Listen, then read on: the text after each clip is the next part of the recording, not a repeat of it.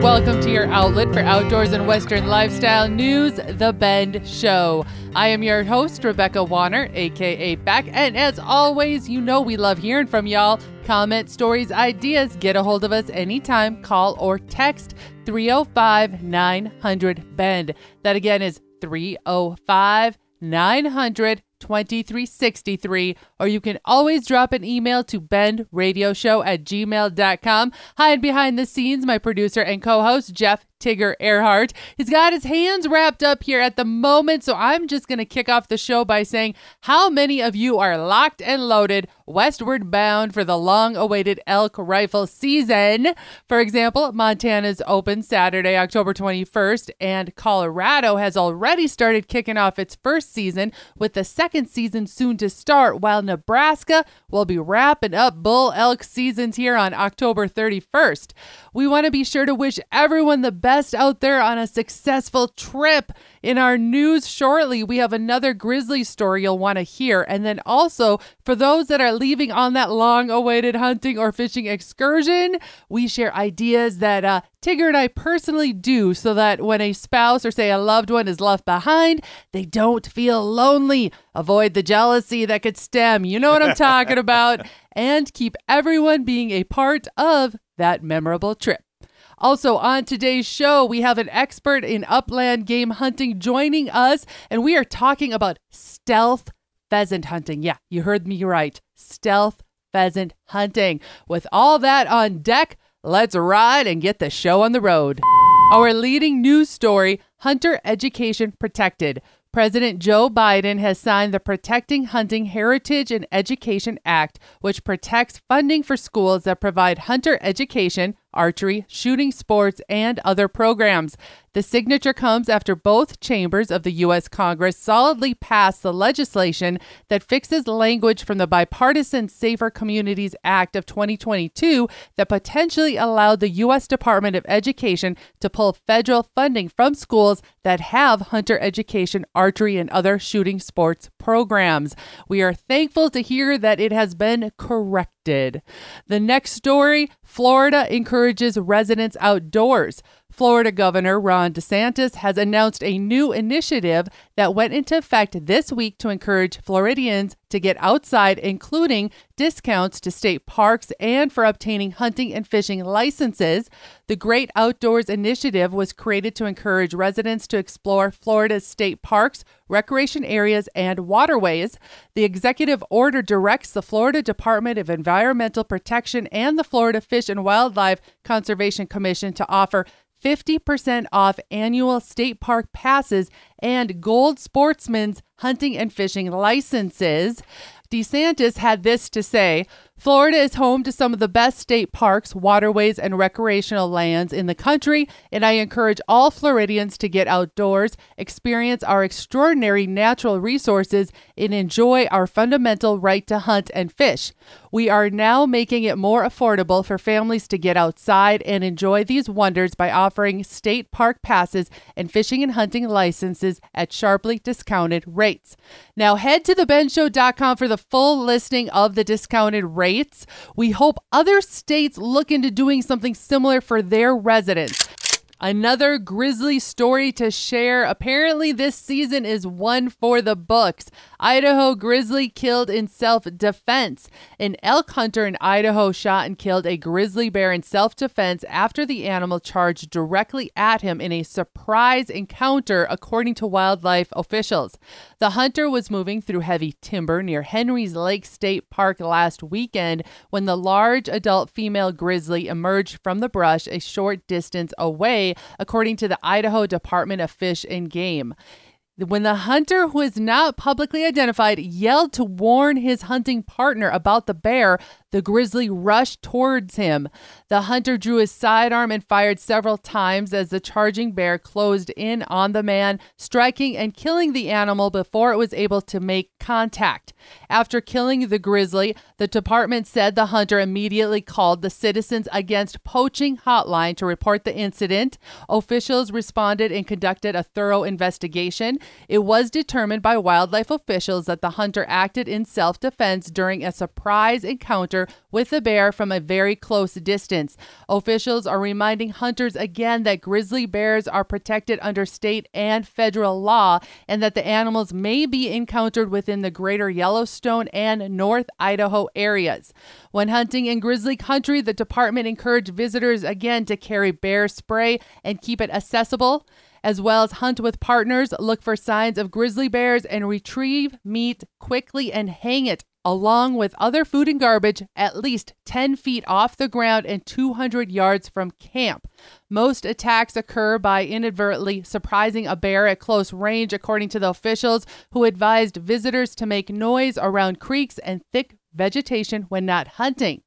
This comes after earlier in the month when Representative Dan Newhouse of Washington, who chairs the Congressional Western Caucus, introduced legislation that would block a federal proposal to release grizzly bears in a forest area in Washington. The legislation would force the Department of Interior to withdraw a proposed rule introduced in September that would involve actively restoring populations of the grizzly bears in Washington. We're following this as, as you can tell, we've talked about grizzly bears a lot this fall, and twenty twenty-three is shaping up to be the year of beware of the bears. Now, I do have a question for you. You were elk hunting in Montana several times, and I know that you had your sidearm with you, mm-hmm. as did everybody in your party, and you had bear spray. Was there ever a time that you got a little bit nervous when you were out there? I don't know if I've ever asked you that, to be honest. Uh, yes, there was an incident incidents, excuse me, where we were far from camp. We were about an hour and a half away from camp on horseback, and we had taken a bull elk, and it was getting close to nighttime, and we had to leave the carcass behind, hung it as high as we could in the trees, and then just carried the back straps and the antlers, the mm-hmm. head with us mm-hmm. back to our horses, in which then we rode in the dark back to camp. So then the next day when we went back to retrieve our meat, all of us actually, myself and my brothers, we ended up singing because in our order to, as we said, make noise, scare off any bears. And I mean, we were... you thought there could be some... right. right. And thankfully we did so, because when we got back to our our uh, carcass that was up in the up in the trees, I started doing some tracking because we remained as a group. This is also important. I'm going to go off topic a little bit. That is that one person stays vigilant, keeps an eye on what's going around while the others are maybe cutting up the animal. Oh, kind of a lookout. Yes. Gotcha. So I was the lookout. I started tracking and looking around, and sure enough, I found grizzly prints, and we're talking they were bigger than my hand. So it kind of made you realize where you're in somebody else's yes. neighborhood yes. and you need to be careful. Absolutely. So please be aware of the bears. You know, you never told me that story. So, all right, I'm not supposed why. to be nervous here a little bit. There is absolutely a reason why I've never shared yeah, this with you. Glad we did this live and with everybody. My face is turning red right now. Yeah, can we I've... go to break? I think you and I need all to have right. a little discussion. All right, folks, keep it locked right here to The Bend Show. We are talking about stealth pheasant hunting after this short break.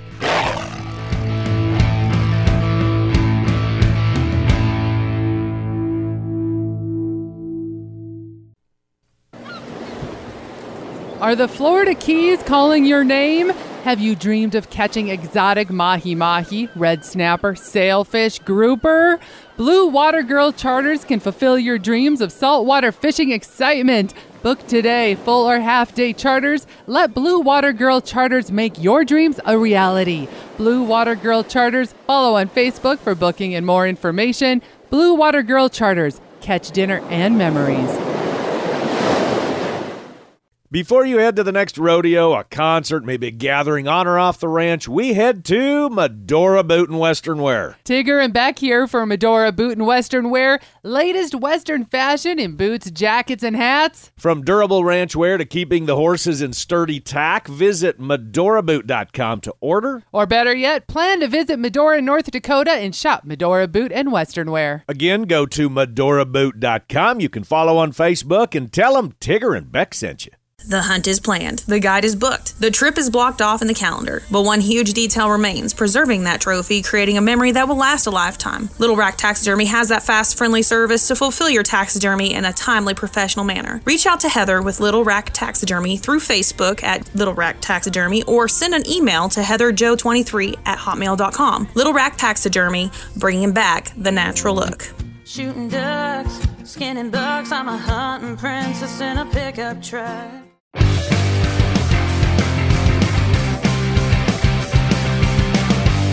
Welcome back to your outlet for outdoors and Western lifestyle, The Bend Show. I am your host, Rebecca Wanner, and joining alongside is my co-host, Jeff Tigger Erhardt.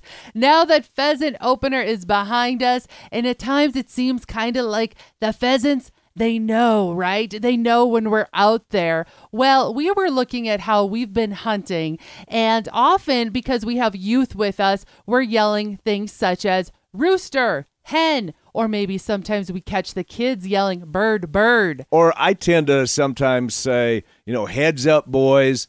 But maybe I've been doing that wrong this whole time, because I think there's some people that are out there hunting, is, and we're talking pheasants now, ringneck pheasants, where if we make some noise, they're just going to flush up in front of us. We're going to scare them in front of us.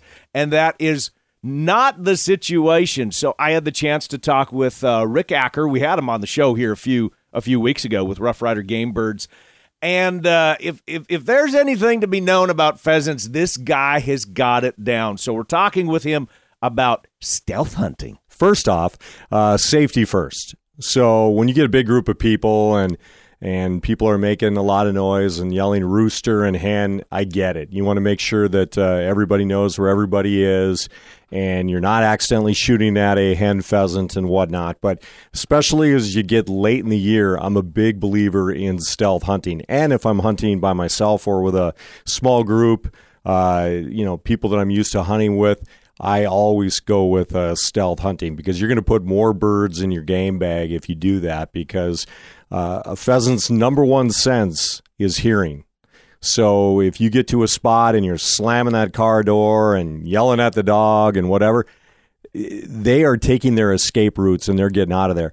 And I'll give you an example. Uh, this past weekend, I limited out at a spot, got to my truck, and this nice old guy comes up to me and goes, you know, how's hunting been? And I'm like, uh, good, I just got my limit. He goes, well, would you like to join me? And I said, uh, like I said, I, I just got my limit. And I watched him go down into the ditch where some uh, pheasants were uh, uh, flying across.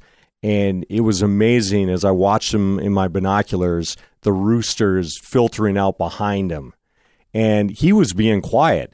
So imagine what pheasants are doing when you're making a lot of noise. I mean, they are, uh, you know, they've got their escape routes. You know, those two, three-year-old birds, they got to be that old for that reason, because they are very smart. So big believer in keeping it quiet. We use hand signals uh, with each other. Don't yell at the dog. Uh, I, I've got a little uh, warning thing on my shot collar, so if she gets too far in front of me, I just kind of, you know, hit that, and she'll turn around and just kind of like you're, you know, you're riding a horse and pulling on the reins. So, but it's a great way to hunt, and it will certainly put more pheasants in your in your game pouch for sure. So the other question that was brought up to us was sight when it comes to pheasants. What is their sight like, and true or false that they are colorblind or they can see color? They can one hundred percent see color. That is their second best sense. So again, safety first. By no means am I telling people not to wear orange. Obviously, it's a good idea to do so, especially if you're hunting with a group. Uh, during deer season, I think it's uh, imperative. Your life is a lot more important than uh, than getting a limit of birds. But uh, early in the season, if I'm by myself, when deer season is not going on, or uh, if I'm hunting with uh, somebody that I really know well and we're used to hunting with each other, I wear a very limited amount of orange. And again, I think especially late in the year, it gives you a chance to just get a little bit closer to some of those pheasants, because uh, so often it seems like late in the year especially, they're flushing just out of range. And again, noise, uh, color, things like that, it all comes into play. And I'm assuming it makes a difference when you start getting later in the season and foliage is falling off trees. It's a lot more open. There might be snow on the ground. And I can only assume from that statement that they're more likely to see you. This big blob that's, or, you know, ten blobs or a dozen blobs or sixteen or whatever's in your hunting party, they're more likely to be able to see this coming, which causes them to, and this happens all the time. When you're in a tree row, you have people posting on the end, assuming that they're going to just keep running in the tree row all the way to the end. But we see it more times than not that, you know, fifty yards in front of you that are out of a shot range, they're ducking and they're diving because they can see us and they can hear us. No, you're absolutely right. And you bring up a, a very good point on uh, snow. It definitely magnifies the color. You know, when the sun is out, especially, you got uh, a bright day, that orange uh, definitely uh, stands out. Again, I want everyone to know I'm certainly not advocating that you do not wear orange. I mean, it, by all means, safety first. But I, I think there's a time and, and place when maybe you don't wear orange.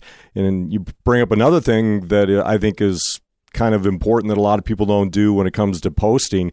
I see most of the time people have their posters standing, you know, straight up, wide open. Um, what we like to do is we usually have our posters get down like they're almost waterfall hunting because, uh, again, like you said, a lot of times when pheasants are running and they see that, that orange blob there, they're going to flush at, you know, fifty yards, sixty yards, where if you actually stay down, you know, a lot of times the birds will run right out at them. And in fact, one time, a friend of mine, we were uh, walking a fence row and we decided to walk at each other. So we dropped each other off. And as Steve was getting closer to me, I literally, I, he was flushing birds left and right. So I just got down.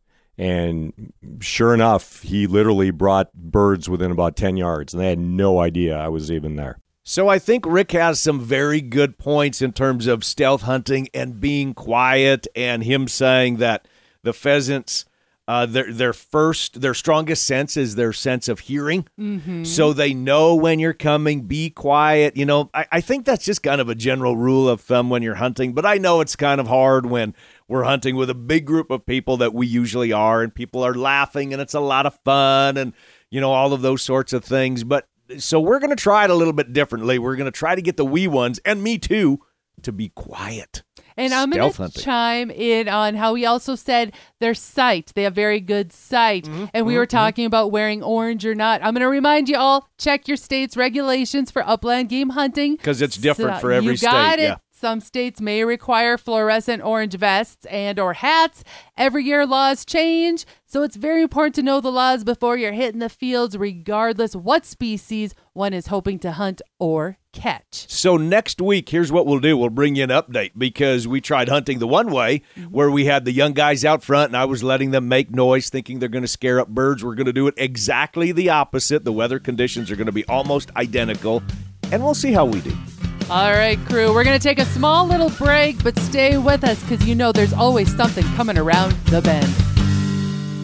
Before you head to the next rodeo, a concert, maybe a gathering on or off the ranch, we head to Medora Boot and Western Wear. Tigger and Beck here for Medora Boot and Western Wear. Latest Western fashion in boots, jackets, and hats. From durable ranch wear to keeping the horses in sturdy tack, visit medora boot dot com to order. Or better yet, plan to visit Medora, North Dakota and shop Medora Boot and Western Wear. Again, go to medora boot dot com. You can follow on Facebook and tell them Tigger and Beck sent you. The holidays are around the corner, and finding that thoughtful gift from the heart is always the goal. Well, we have the perfect idea for you. Meet author Rochelle Barrett, the Prairie Crocus. I welcome you to my world, a collection of poems, love notes, and essays about ranch life, motherhood, and life lessons from the prairie in my new book, Anthology, and twenty twenty-four Ranch Life Calendar.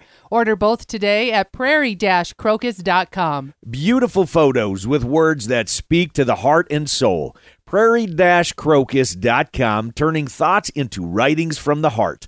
A perfect gift in time for the holidays. This is Beck. First, I appreciate all of you for listening and making The Bend part of your week. Many of you have asked, how do I catch past episodes? The answer is super easy. Head to the bend show dot com and click on the Shows tab. There you can listen to every episode all the way back to episode one. Podcasters, head to your favorite podcasting app and search The Bend. you'll find us. Be sure to follow and subscribe and never miss another episode again. It's a bird. It's a plane. It's a, a floating pumpkin.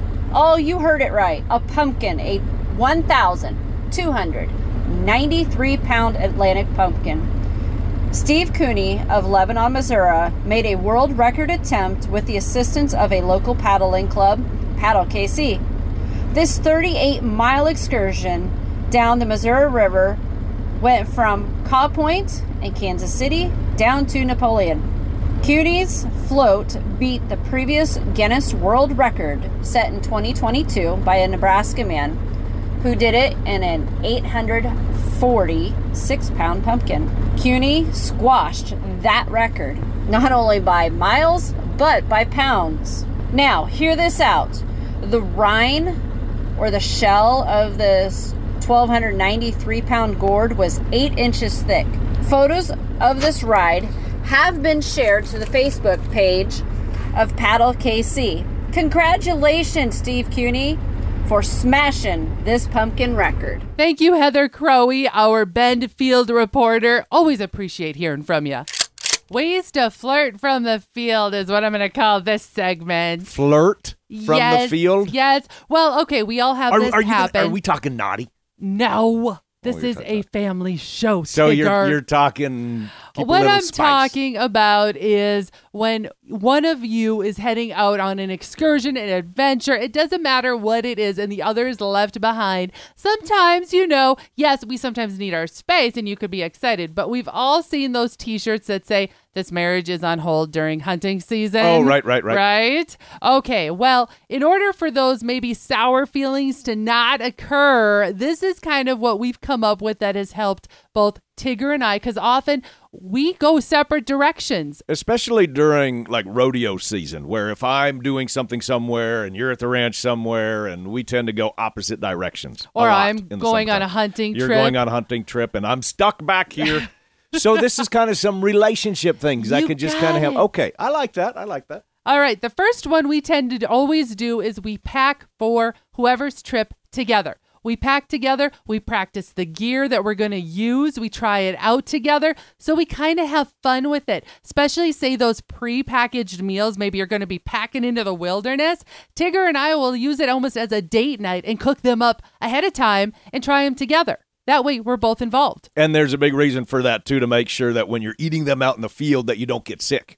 Exactly. That it doesn't, you know, if it doesn't agree with you or something like that. The next thing that uh, I tend to do this more than Tigger does, but before I head out, I always leave notes in unexpected places before I leave. So say I know he's probably going to end up using styrofoam plates or paper plates while I'm gone. I'll stick little notes that just so he knows that he's being thought of. You will put them in my hat all the time. And it's always something funny. I mean, we're big about that, like memes or something to make the other one laugh. And that's where I bring in about the flirty text messages, because even if you're in remote areas, you get up on top of a ridge, you're going to get a little bit of service, and at least text messages go through. So beforehand, while you're getting ready for your trip, we're both good about saving those great memes to make mm-hmm. each other laugh. Yep. We'll send little flirty text messages just to kind of keep the spice going, keep the fire burning at home. No, I know there's a lot of people that are rolling their eyeballs and saying, oh, come on, come on. No, it actually, it has helped tremendously. It tremendously. Does. It does. The other one is, while one or the other is gone, do those small chores or surprise the other by doing something you usually wouldn't take care of around the house. So maybe go get the wash trucked for your man, something like that. You mean the truck washed? That's not, what not I meant. Not the wash truck. Oh, well, you that's knew what, what you I meant. meant. As long as you wash the truck, that's what matters. The last one, though, is to always make sure you give your other half that big kiss or big hug before leaving. But most importantly is to do the same upon returning so that they know just how much they were missed. And ultimately, I'm going to say this. It can be a lot more fun. Take it from the team, man. Take it from me. It can be a lot more fun on these trips or getting ready if one's going on a trip if you both get involved. And that is all, folks, for this week. Thank you to my producer, co-host, Jeff Tigger Erhardt, to our expert on upland game hunting, as well as he's an award-winning taxidermist, Rick Acker of Rough Rider Game Birds. We sure did appreciate the stealth pheasant hunting tips. And thanks to our Bend Field staffer, Heather Crowley of Little Rock Taxidermy, for her latest reports. And remember always, folks, to keep sending in any questions you might have.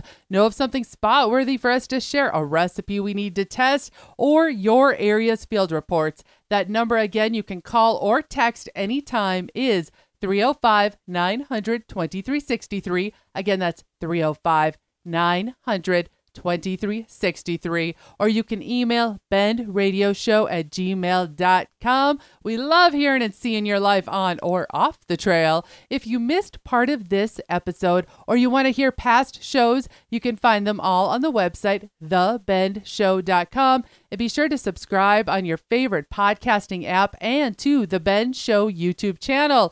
Looking to change things up at your next event, conference, or awards banquet? Plan on having us, Tigger and Beck, entertain your crowd. We have all kinds of stories to share and are excited to be a part of your event. We cover everything from ranching to cattle, hunting, fishing, camping, and even rodeo. Thank you to our partners, Ditelli Outdoors, the Prairie Crocus, Blue Water Girl Charters, Buckstorm, Little Rack Taxidermy, Mickey's Mustard, Toxic Calls dot com, Wablo Creek Outfitters, Atlas Tracks, R F D T V, and Wrangler. Finally, a big thanks to all of you listeners out there that came along. And whether you're coming or going today, stay with us as we ranch it up. And remember to keep up with me, Beck, all week long by following The Bend on Facebook and on Instagram at The Bend Show. This is Rebecca Wanner. Catch Beck if you can next week on The Bend.